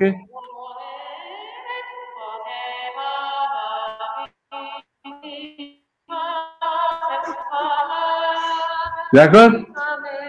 Și Evident că se pot înregistra chestiile astea, ne amuzăm, mă rog. Uh, asta era Kandinsky, ăsta e Ba, de acord? Donc, poate fi inteligența artificială un artist? Nu poate să fie artist. Pentru că, cum ziceam la un moment dat, artistul este un, un creator pentru societate, de acord? Ordinatorul nu poate crea arta, da? Așa cum am găsit în un articol, nu oferă omul cadouri cafetierei. Da? Și nu să căsătorește cu, cu mașina. De acord? Donc, tehnologia poate fi folosită de artiști. Ia uitați, imagini obținute de artiști în așa numita e-art sau intelligence artificial art sau art algoritm sau art generativ, de acord? Și imaginile sunt de o calitate epustuflant, de, de, de mirare, de acord? Algoritmii sunt din ce în ce mai sofisticați, calcule puternice. Dacă citiți un articol de specialist publicat în inteligență artificială, în deep learning, păi instrumentul matematic uh, ne blochează. De acord? Dar cu toate astea, învățarea profundă este superficială. De acord? Și nu este capabilă să folosească așa numita, uh, cum se numește, memorie tacită, da? Sau cunoaștere tacită. Deci ce face omul atunci când nu gândește? De acord? Și Bonjo, de pildă, zicea așa, Mulți oameni supraestimează inteligența sistemelor de inteligență artificială. Sistemele bazate pe inteligență artificială sunt de-a dreptul stupide. Nu înțeleg lumea, nu înțeleg oamenii, n-au nici măcar inteligența unui copil de șase ani. De acord? Și ce mai e de, aici am mai pus un, un proiect, proiectul Google, da? care se numește Ego for D. Este un, uh, un proiect în care 13 universități din lume, cu foarte mulți oameni implicați, înregistrează activități curente. Lucrez în bucătărie și pregătesc un băf bourguignon. De acord? Și înregistrează fără comentarii. Și din mii și sute de mii de astfel de video, ei cred că inteligența artificială va fi capabilă să identifice cine vorbește, la cine se adresează, da? ce spune după cutare activitate, ce urmează, ceea ce este greu de crezut, de acord? Uitați, 3025 de ore, da? diverse zone implicate și uh, inteligența artificială, dacă este capabilă astăzi să simuleze inteligența reptilelor. Deja ce zicea Benjo șase ani, cred că este o supraestimare deja și cunoașteți uh, cartea lui Dreyfus, care a explicat foarte bine ceea ce nu pot face calculatoarele. Da? De când nu... e cartea lui Dreyfus? Asta este mai veche. Deci este din e anii... mai veche pentru că... Da, da. Dar este teribil de actuală. De acord? Pentru că toate principiile sunt, sunt explicate și idei de genul că să construim conștiința cu biții, eu nu vreau să mă exprim aici să zic nu, nu se poate sau o să fie într-o sută de ani sau în doi ani, dar am foarte mari îndoieli că din fără viață, fără suflare, poate să nască așa ceva. Și pe, pe viitor, da? nu putem să imaginăm dezvoltarea inteligenței artificiale numai prin creșterea capacității de calcul și a volumului de date folosit. De acord? Deci, uh, uh, important este de reținut că eu când eram la București, tocmai am învățat că ne naștem tabula rasa. Era empirismul. John Locke care a zis tabula rasa.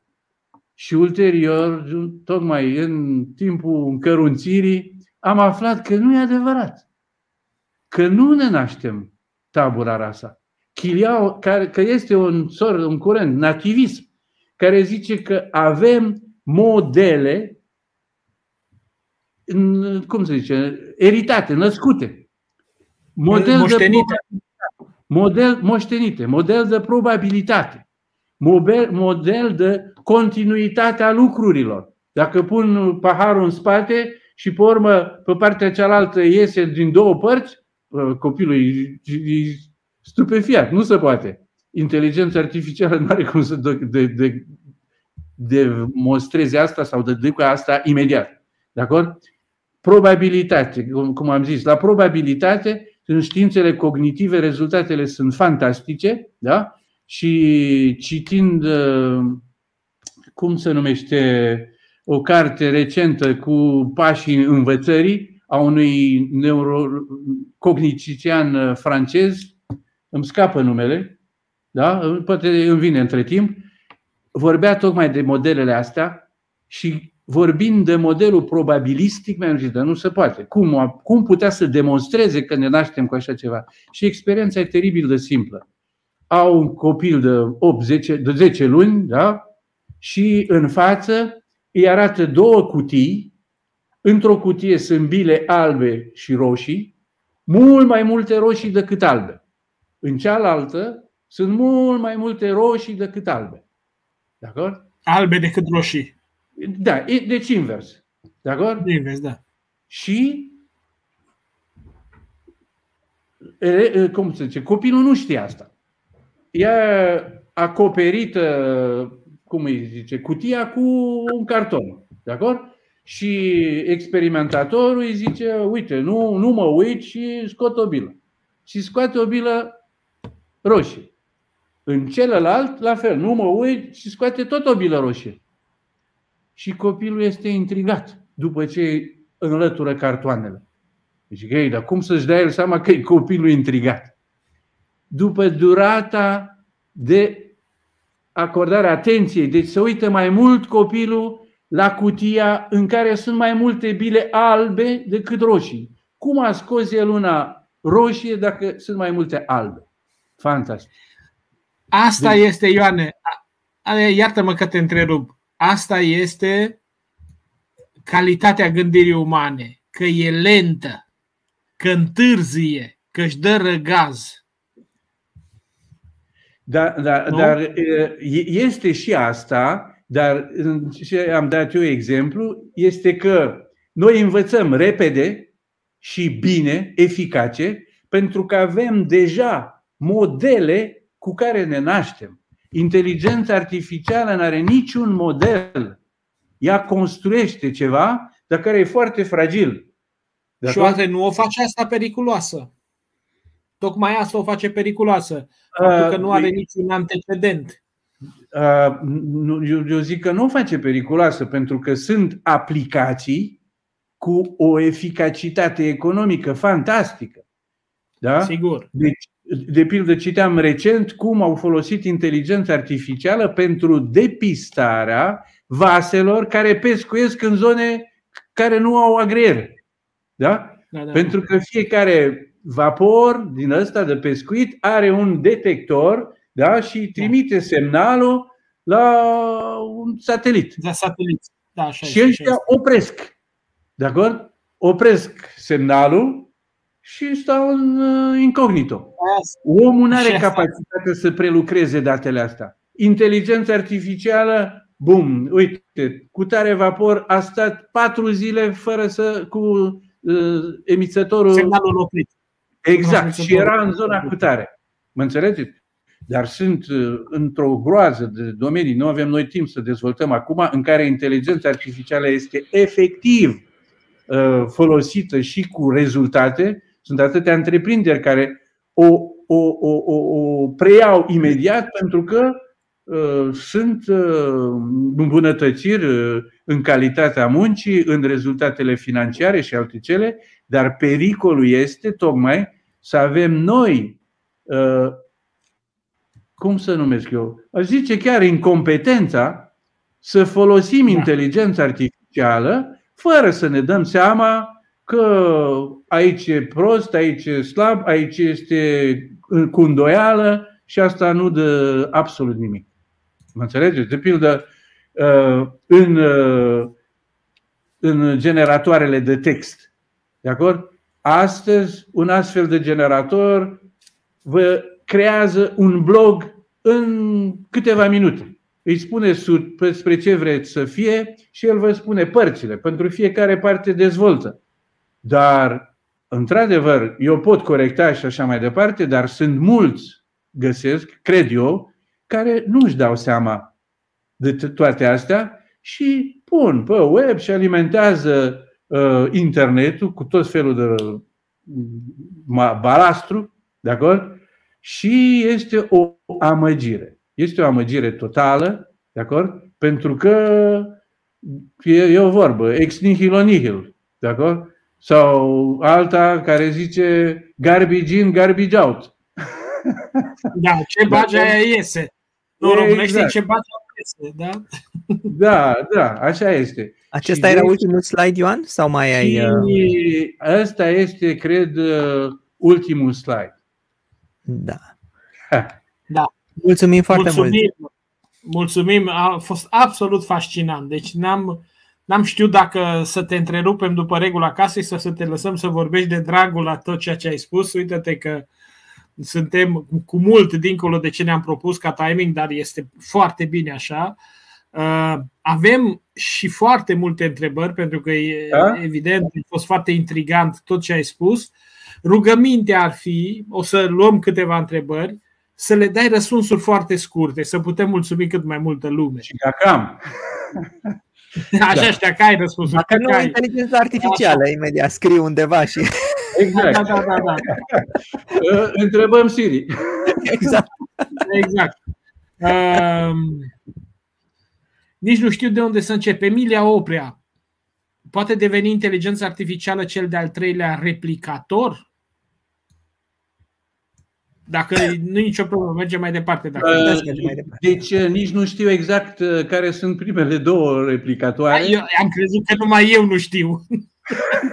Dar vreau să vă spun că, um, cum se numește, Harari, consideră inteligența artificială drept a treilea pericol pentru umanitate, după bomba atomică și pericole ecologice. De acord? Ecologia, bomba atomică și inteligența artificială. Da, eu aș fi pus uh, pe primul loc omul. Cel mai mare pericol. Ah, da, da, e interesant. E interesant. De asta mă gândeam pentru titlu, dacă nu era mai bine decât omul, omul major, major, omul responsabil. Major are un sens filozofic foarte precis. Okay, Stăm și povestim. Okay, de acolo. Okay. Dar majorul ăla la care mă gândesc înseamnă responsabil. La, la ah, okay, okay. Pentru că da. la un moment dat am crezut că este omul îmbogățit. Da? Nu, nu, nu, Legat nu, nu. de transhumanism. Omul de... major este cel care e. Omul major este omul uh, capabil să iasă din starea de minorat sau din starea de, de, de minorite, cum se zice în franceză, care nu e minoritatea de vârstă, ci este dependența okay. și să gândească cu propria lui minte. Deci are, are, și, are și autonomie, are și libertate, are și responsabilitate. Asta este sensul așa. Am văzut Bun. întrebarea domnului Gerasim. Da, poate. Poate. Crezi? Deja adică sunt... asta este, este evenimentul acela al singularității despre care vorbesc uh, Neil Bostrom și ceilalți. De, deja eu n-aș, nici n-aș merge până acolo. Astăzi, da, sunt de pildă arme automate, da, controlate de inteligență artificială. La foarte multe, omul este cel care apasă pe trăgaci, de acord? Dar nu lipsește decât uh, un if în care inteligența să facă direct treaba asta. Și este chiar foarte periculos, de acord? Uh, legat de partea filozofică, uh, n-aș crede că în curând o să ajungă la superinteligență și că omul să aibă frică de așa ceva. Suntem speriați o leacă de Hollywood și de toate astea, de acord? Dar omul trebuie să controleze pendelete creația lui, dacă nu va fi, cum se numește, mitul lui Golem. Exact, D'accord? uriașul cu picioare de lut. Exact, exact. Exact. Chiar am avut da. o conferință de asta, inteligența artificială, uh, golem uh, al epocii moderne. Da, da, da. Uh, mai luăm două, trei întrebări repede. Ovidiu Tiberiu Andreica. Calculatoare cuantice vor consuma energie proporțional cu puterea lor de calcul? Uh, nu. Calculatoarele electronice, de aici Ciprian este expert. Oricum, uh, și eu am făcut uh, o conferință despre calculatorul cuantic, despre comunicarea cuantică da? și mă preocupă subiectul, mai ales după anunțul supercalculatorului supremației cuantice de către Google. De acord? Uh-huh. Deci, pentru moment, la calculatoarele cuantice, paralelismul permis da? o să fie, uh, cum să zic, o rupere a dependenței de energia, de, a proporționalității dintre energie și putere de calcul. Dar dificultatea este realizarea calculatorului cuantic. Deci, ce folosesc? Că atom, foton și așa mai departe. Și mai mult, dificultatea este întreținerea stării de uh, intra, cum, cum se numește? Pa, nu numai. Poziție cuantică, de fragilitatea de, cuantică, în esență. De, cum ai, cum ai zis? Eu am zis superpoziție cuantică. Da, există Sub, dar nu numai, nu numai superpoziția, este a doua, a doua, al doilea element este superpoziția și intricarea. Intricarea cuantică. Intricarea cuantică este teribil de greu. Mă lăsați data viitoare, data viitoare invit un filozof să înțeleg și eu ceva. Ah. da, nu, dar asta intră de fapt într-un alt uh, subiect, mai mult pe calculatorul cuantic. Nu, pentru cei care vor să știe, am avut o invitată săptămâna trecută pe fizicianca Cătălina Curceanu și a vorbit despre corelare cuantică, exact aceste procese. Ah, perfect, perfect. Perfect. Bun. Ela Mihaieș, va putea inteligența artificială să-și autocreeze cu timpul propriile sale conexiuni interneuronale și să acumuleze cunoștințe noi fără intervenția omului? Astfel, va lua hotărâri de unul singur sau de una singură? Deci, sunt de fapt două întrebări. La prima întrebare, da. răspunsul este da. Deci, pentru recunoașterea unui animal, unui obiect, am văzut uh, recunoaștere PC și așa mai departe, așa numita învățare supervizată. Omul, omul supervizează. Poate să fie semi-supervizată.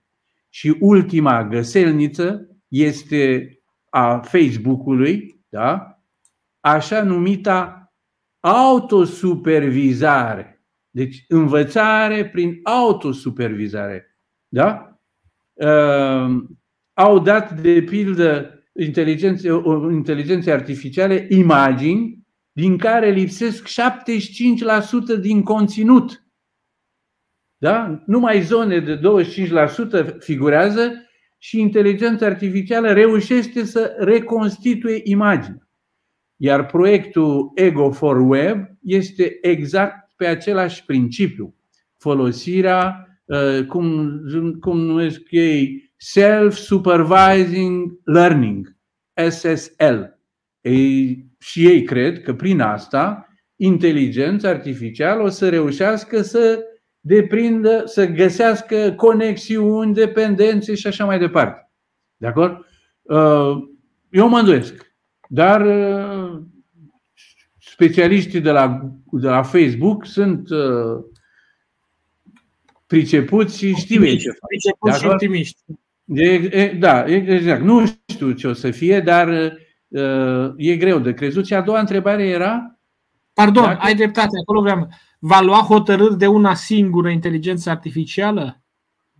Be, asta a fost legată de, de cum se numește întrebarea anterioară, când am vorbit de armele automate, de acord? Pentru că avem principiile lui Asimov, de acord? Dar astăzi, cu o armă automată, putem avea o situație în care inteligența artificială decide. Dar dacă vorbim despre superinteligență și că uh, superinteligența va controla pe urmă omul și uh, asta e mai filozofic. Da, da, așa este. Um, deci întrebarea lui Mugurdin că poate inteligența artificială decide ce e adevărat? Este liberă să facă asta? liberă este, dar ea nici nu știe ce înseamnă Și la ce folosește? E liberă, dar la ce folosește? Adevărul, adevărul, încă o dată, am zis mai devreme, ea generează, dar nu știe dacă e valabil, nu e valabil. Folosim deci. principiul adevărului în inteligența artificială, uh, cum se numește, simbolică. De acord? Deci inteligența artificială simbolică poate să spună că uh, Oradea, Clujul nu este capitala Franței. Și știe adevărul că București este capitala României. De acord? Deci, o știe, de genul ăsta, da. Lasă-mă să te întrerup. O știe sintactic, nu știe semantic. Sau empiric. O A, știe... are, conștiința nu are, bineînțeles. Da. Nu, dar uh, o știe din uh, nu, uh, o știe prin, prin datele de care dispune până în acel moment. Din ce are în biți. Da, din biții, de, din biții exact. din cămară. Exact, da. pentru că altfel comparația care am zis-o mai devreme, analogia, suntem undeva în ocean și privim în jur. De da, acord? Da, just, e just, just, totală. Just. Uh, mai avem o întrebare interesantă de la Florin Voloc. Dacă pentru fiecare organ uman s-ar inventa câte un organ robotic care ar putea prelua toate funcțiile acestora, sau acestuia, cu timpul să se poată schimba toate organele fără ca omul să-și piardă conștiința. Rezultatul, până la urmă, ce este? Am urmărit tocmai video pe care l-ați avut despre complexitate da? și despre sinergie și că uh, suma părților este. Nu, suma părților este mai mică decât totul. De acord? Deci mai, ma- nu... mai mare decât totul. A, suma mică, da, e mai mică decât întregul. Așa Sigur, este, așa întregul aduce sinergia, aduce, de acord? A, da, Edgar și Moran și așa mai departe. Dar, Asta este o... Spune-te, rog. Dar, dar ideea pe care o evocați noastră aici este aceea unui mecanism.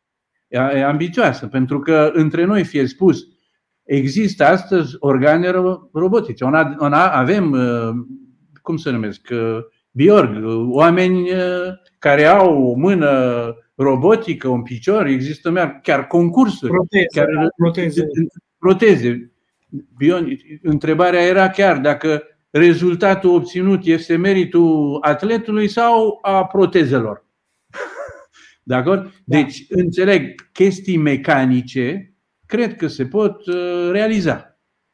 Dar uh, chestiuni, organe complexe, uh, da. e complicat. Deci, ochiul, de, pentru ochi, de pildă, avem camere, video și așa mai departe, au tot felul de. Dar greu de realizat percepția sau ce arăta mai devreme cu cortexul vizual, pândelete. Și greu de, de, vorbesc de creier. Creierul, da. nici noi nu știm exact cum funcționează. Și atunci cum să creăm o mașină care să-l simuleze? E greu să creezi ochiul care aruncă o privire galeșă sau drăgăstoasă, de exemplu. Nu? Adică îi va lipsi mereu ceva. Da. Așa, Gheorghe Rus uh, uh, ne întreabă dacă în cazul inteligenței artificiale se aplică din punct de vedere informațional, informațional legea a doua termodinamicii. Cu alte cuvinte, putem vorbi de creșterea dezordinii informaționale, a entropiei informatice în timp? Da. Acum, eu am făcut și un an la matematică fizică, deci am făcut uh, entropia și știu bine a doua lege a termodinamicii și știu că a fost doar o, un mit. De acord? Nu poate fi vorba de moartea entropică a Universului. De acord? Deci asta e una, iar um, alta că putem vorbi de creșterea, de dezordinea informațională este, crește. Da? da. Uitați-vă numai pe computerele pe care le avem ce haos e. Păi tocmai să caut un sistem pe care eu îl știu și eu l-am pus, am uitat repertoriul, am uitat data, am uitat uh, numele, dar uh, uh, eu cred, okay, cred că este o problemă totuși cantitatea imensă de date și iluzia pe care o avem că avem la capătul degetelor noastre cunoștințele Universului. Chiar Einstein zicea, nu învăț nimic, nu memorez nimic ce pot găsi ușor. Păi asta înseamnă că Einstein astăzi nu învăța nimic. Da, da, da, da. Da? da. da? Și încă o dată, probabil că ă, spiritul critic și ă, prezența unei nu e vorba de control, ci a unui spirit editorial. Este foarte important. Ceea ce faceți uh, voi aici este excelent, cred, pentru că nu este un video oarecare lansat de un uh, YouTuber, este un video care poartă girul unui științific, unui filozof, unui fizician și deci omul poate veni cu încredere ce ascultă aici are, poate avea încredere în ce, în ce are aici. Altfel, nu, nu putem avea încredere în ce găsim așa pe internet. Cum, așa cum spune domnul Andrei Petruescu, nu? ca să ne da. dăm un pic simpuri. Da, dar um, părerea mea este la fel că astăzi cu toate mediile astea și cu uh, mijloacele, internetul de obiecte, de acord? Scade capacitatea de concentrare, scade durata atenției. De acord? Scade, eu zic, chiar nivelul de profunzime. Și de asta trebuie să fim atenți, pentru că eu simt asta la universitate. Da? Trebuie să fac pauză, ploaia, tunetul, să spun o glumă, să arăți o poză, de acord? Absolut. Și, absolut. și a, chiar el mai de spus că e regretabil că se, investe, se investește astăzi mult mai mult în inteligența artificială decât în inteligența biologică. De acord? Uitați-vă da, de la, de, la Ministerul, Iane, de la Ministerul Educației din România tocmai s-au tăiat 60 de milioane de lei, apropo de investiția în inteligența umană. Și de la cercetare. Există programe așa. care formează... De la cercetare. S-au, s-au tăiat bani de la cercetare și de la uh, educație. Bun. Uh, da, e, e o întrebare am, aici. Ave, dar... Foarte, foarte pe scurt. Ca da, să terminăm da. în două ore, dacă n-am terminat. Da, da, da, da, da. Uh, știți, un profesor universitar se oprește după două ore. Așa este. Așa este, așa este. Așa este. Da. da. Întrebarea este interesantă, da, și foarte pertinentă. Exact asta încearcă programele de tip GPT-3 să păstreze un sens, o corelație. Și corelația asta o să existe, sau cum să zic, o să se regăsească cu cât prompterul, așa, numite, așa se numește textul pe care îl dăm, este mai pertinent și mai complet și mai, poate chiar mai lung. De acord? Poate să meargă foarte bine de la mult la puțin. Dacă îi dați uh, raportul firmei IBM, de pildă, el poate să scoată un comunicat de presă. Un comunicat de presă. De acord? A, sunt uh, pro, inteligența artificială care a făcut uh, teaserul pentru un nou video. Vă dați seama? De acord? Deci reușește de la mult la puțin să obțină lucruri pertinente, de la puțin uh, la mult, între noi fie spus, uh, nici noi nu avem uh, calitatea să păstrăm sensul inițial, dar cu testele pe care le-am făcut, de la text scurt, scoate niște aberații care nu există. I-am dat de pildă produce service multimedia, care e masterul la noi, master produce service multimedia. A făcut și racursti, MPSM, că se ocupă de ecologie, de... nu avea nicio legătură cu universitatea. De acord? Deci uh, nu avea sens textul da, pe care l-a generat. Spus, uh, să știi că, iar a spus cineva, nu mai găsesc comentariu, zice, domnul Roxin zice, ați adus inteligența artificială aici ca să o faceți de râs. Uh, și e un comentariu care mi s-a părut și simpatic și înțelept în același timp, pentru că Ehm, nu e vorba neapărat de a o face de râs, ci pentru poate a tempera puțin din uh, numeroasele spaime pe care le avem în ce privește inteligența artificială și pentru așa, da. Da, așa. E, e departe de mine gândul ăsta, pentru că eu consider că astăzi inteligența artificială este o disciplină științifică. Nu pot absolut, să fac o disciplină științifică. Nu pot să râd de matematică, de fizică și de altele. De acord? Dar este foarte periculos să folosesc aplicațiile de inteligență artificială ca fiind cu adevărat inteligente. Nu există inteligență. Și de fapt, ați văzut, n-am zis-o eu, a zis-o Benjo. De acord? Că este inteligența artificială, este stupidă este teribil de performantă în o groază de lucruri. Aparatul matematic care e în spate este teribil, de acord? dar nu cred că se poate continua mult și bine pe aceeași uh, direcție, folosind doar date multe, calcul performant și o mică îmbunătățire a algoritmului sau de introdus filtre, pentru că astfel Uh, chatboturile de pildă filtrează. Acum sunt foarte atenți să nu fie sexy, să nu fie religioși și așa mai departe.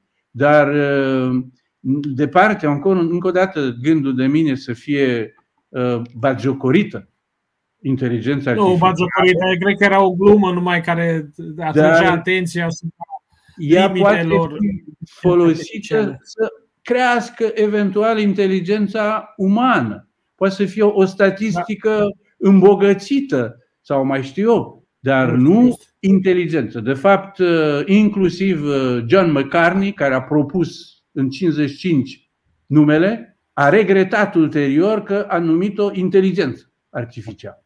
Și de fapt, ia uitați-vă, vorbim de inteligență, dar oamenii specialiștii din domeniu vorbesc de învățarea mașinii și de învățarea profundă. Nici nu mai folosesc inteligența artificială. Să... Sunt discreți cu termenul. De acord? Da. Deci îmi pare rău dacă uh, uh, urmăritorii au înțeles că eu. Nu, nu, nu, nu, nu. Era, era doar pentru a sublinia într-un sens un pic mai relaxat ceea ce ai spus tu despre limitele inteligenței artificiale. Da. Uh, invitați pe măsura inițiatorilor acestui live, mulțumim. Uh, cred că ne putem opri după exact două ore ca să ne lăsăm studenții în pauză, nu-i așa? Într-o pauză de somn și să-i, uh, și să-i regăsim în, uh, într-o emisiune viitoare. Ioane, îți mulțumim foarte mult, a fost uh, extraordinar de pasionant uh, și pe lângă că a fost pasionant, avem și niște aplicații cu care să ne jucăm după, după această emisiune. Uh, sunt lucruri, da, sunt, sunt lucruri foarte, foarte interesante pe care trebuie neapărat să le parcurgem și pe care trebuie să le descoperim în dimensiunea lor, în completa lor dimensiune și așa cum ai spus foarte bine, în limitele lor, în potențialul lor, dar și în pericolul lor, în dimensiunea lor etică, în dimensiunea responsabilității umane, căci dacă va fi inteligența artificială mai inteligentă decât inteligența umană, uh, ea trebuie să fie neapărat și mai etică decât inteligența umană, altfel ea va fi cu siguranță destructivă. Uh, cred că ne oprim aici. S-au realizat astăzi, cum să numesc, uh, institute speciale care exact asta vizează. Etica în inteligență artificială. Da? Da, este da. Stanford da. University, care a, cre- a creat un uh, institut uh, Humanities Intelligence Artificial și așa mai departe. Deci lumea este atentă, dar specialiștii trec repede pe ăsta așa ceva și ca să nu uit, uh, Cristian, o, un exemplu de inteligență artificială simbolică este un sit, Wolfram, ca și elementul așa din tablou Mendeleev, da, știu. Wolfram Alpha. Alpha. Da, le spun la toți studenții de la fizică. Zic, ah. băi, e student la fizică, folosește Wolfram Alpha, scrii în cuvinte și scoți și unitățile de măsură, ce vrei tu. Exact, exact, exact, exact, fac, exact. Când vreau să calculez foarte repede ceva, știi, vârsta Universului, trebuie să caut mărimile, scriu în cuvinte și știe Wolfram Alpha ce vreau. Ok, da, așa este, așa este. Sau o integrală sau o, o ecuație. Uh, eu vă mulțumesc foarte mult și să, vreau să vă zic că am apreciat de mult timp uh, munca lui Cristian din umbră, de acord? Ascultam frecvent uh, videourile pe partea de fizică, fizica povestită, de acord? Am fost în România și am căutat-o, dar n-am mai găsit-o. De acord? Uh, apreciez mult, uh, cum să zic eu, generozitatea pe care dumneavoastră o, o, o arătați cu aceste emisiuni, pentru că, așa cum ziceam mai devreme, lumea e preocupată mult mai mult de parte financiară, de una de alta, de inteligența artificială, decât de inteligența umană. Și sunt convins că dacă astăzi să aprinde o idee în mintea celui care ne ascultă sau vă ascultă, este teribil de constructiv și asta Așa. contează. Mulțumim. Ia uite, să încheiem pe această notă optimistă de la un alt Ion. Ion către Ion. Ioane, Ioane, te mai așteptăm. Așa este. Să sperăm că o să putem să ne regăsim în această emisiune. Da. Uh, mulțumim încă o dată pentru efortul acesta. Te rog, Cristi. Doar data viitoare vreau să spun că o să avem o registrare pentru că este vorba de o întâlnire cu un cercetător în cutremure din Japonia și timpul nu s-a potrivit. Am înregistrat emisiunea și deci va fi la aceeași oră, dar va fi înregistrare săptămâna viitoare. Deci va fi de durată fixă, cunoscută. cunoscută, da, dar da, nu de da. cei care urmăresc. Mie îmi place formatul ăsta deschis. Putem termina mai repede, mai târziu, putem sta oricât și e absolut remarcabil că am fost pe un număr relativ constant de urmăritori de-a lungul a două ore, ceea ce e dovada că a fost... Adică n-au plecat studenții din sală, Ioane. Ce? Asta a... știi tu ce Bine, eu sper să vă găsesc și față în față. Da? Mi-ar face mare plăcere. Da? Cristian, tu ești uh, în Olanda? Da, în Eindhoven. Da. No, dacă ajung prin uh, zonă în Franța, dau Ne un vedem mare cândva. Ne plăcere. vedem. sau invers. Până atunci, vă spunem tuturor noapte bună, să ne regăsim cu bine în emisiunile următoare. Aveți grijă de voi, de sănătatea voastră și de cei dragi. Noapte bună la La revedere! revedere. La Noapte revedere. bună. La revedere.